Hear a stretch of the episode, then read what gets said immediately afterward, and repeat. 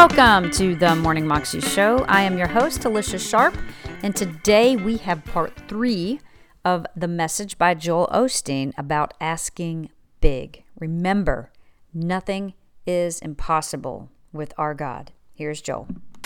Too often, instead of approaching God like it's our birthday, and believing that He'll do something special, we do just the opposite.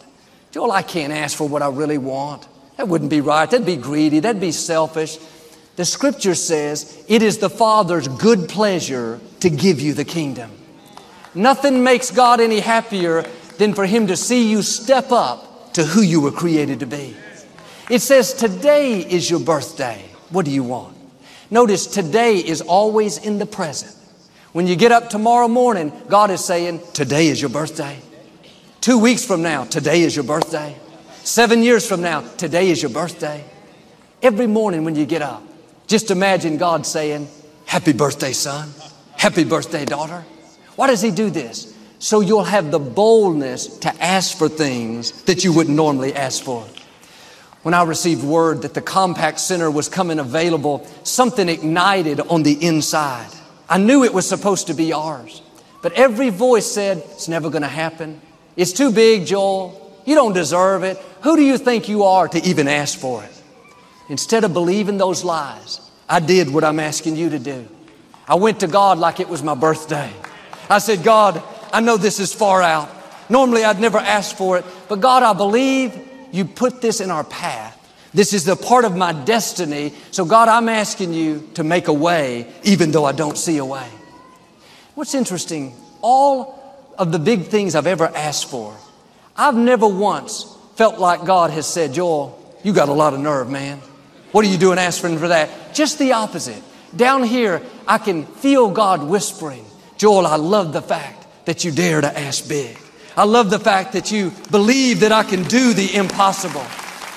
And of course, you know, everything I've asked for hasn't come to pass, but the point is, if you'll go to God with childlike faith, believing that it's your birthday, asking for things that you wouldn't normally ask for, there will be times that you see God show out in your life in ways greater than you ever imagined. This is what Solomon did. In Psalm 72, he prayed what seemed to be a very self-centered prayer. He asked God to make him well known, that his fame would spread throughout the land, and that wealth and honor of other nations would be brought to him, that kings and queens would bow down before him. You would think God would say, Solomon, what's wrong with you? I'm not going to make you famous. I'm not going to give you this honor, wealth, influence. You need to learn some humility. But God didn't rebuke him. God didn't tell him he was selfish and greedy. God did exactly what he asked for. Solomon became one of the most famous people of his day. The Queen of Sheba came, bowed down before him, brought him gold and silver. Here's the key. The reason God answered that bold prayer is because Solomon went on to say, God, if you'll make my name famous, if you'll give me influence and wealth, then I will use it to help the widows, to take care of the orphans, to bring justice to the oppressed, to give a voice to those that don't have any voice. He asked big, not just so he would look impressive, drive the fanciest chariot, live in the biggest palace. It was so he could lift the fallen restore the broken, help the hurting to advance God's kingdom. God has no problem giving you influence, honor, wealth, even fame, as long as your dream in some way is connected to helping others, to making this world a better place. And God is raising up a new generation of Solomons, people that have the boldness to say, God, make me famous in my field. Let my gifts and talents stand out. Let my work be so excellent, so inspiring that people all around me know who I am, not for my glory, but so I can use my influence to advance your kingdom. Whatever field you're in, medicine, sales, construction, accounting, teaching, I dare you to pray, God, make me famous in my field. Let me shine. Give me influence. If you're an architect, God, give me ideas creativity, designs that stand out. Then use your influence to design the boys' home, design the orphanage. You're a mechanic. God, make me famous. Let me be so skilled, have so much expertise that people come to me to see how it's done. Then use your influence to fix the single mom's car, to mentor other young men, teach them how to do it. You're in the medical profession. God, make me famous. Let me develop procedures that benefit mankind. Then use that influence to help those that can't afford it. There's no limit to what God will do for you if you'll use what He's given you to help others. One time, I was playing basketball with some friends and I had to leave early to go to a doctor's appointment. A teammate of mine works in the medical field and he asked me who I was going to see. I said, Dr. Price, a friend of mine. He kind of looked up and said, The Dr. Price? I said, No, just Dr. Price. I've known him for 30 years. He said, Is it the Dr. Price that's in infectious medicine? I said, Yes, that's him. He said, Oh man, he's the best. He's famous. People come to see him from all over. I thought, man, I should start treating him better. But you know what Dr. Price does with his quote, fame, his wealth, his influence? He uses it to help needy people in third world countries. Every time you turn around, he and his family are coming back from Africa. The organization that he started has donated over a billion dollars worth of medical supplies.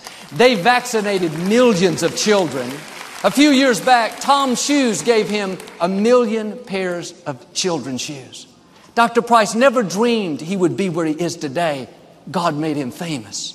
Not TMZ famous, famous in his field. I wonder what would happen if you would dare pray, God, make me famous. God, make me to stand out so I can make a big difference in this world. There's a young man that attends here named Troy. He comes from a single parent family. His mother has brought him and his brother to church since they were a little child. From the time he was a little boy, he's always had a dream to go to college. But In the natural, didn't seem like this single mom would be able to afford that. All the odds were against them. But through prayer, hard work, God's favor, good grades, both he and his brother received scholarships. Troy's was to Georgetown University. Not only a scholarship for his undergraduate work, but for his master's degree and his doctorate degree. He's studying political science. His goal is to one day become the Secretary of State of the U.S. Like Solomon, he's prayed, God, give me influence, give me notoriety, so I can make the world a better place. A while back, I was driving on the freeway and I saw this billboard from a junior college. It's a picture of Troy. The caption reads, Meet Troy, our future Secretary of State. Friends, God can make things happen that you could never make happen. He'll make you famous so you can use your influence not only to reach your goals, so you can help others along the way. Now do your part. No more sick prayers. No more weak prayers. Get rid of that slave mentality. Go to God like it's your birthday. Ask Him for your dreams. Like Jabez, dare to say, God, bless me indeed.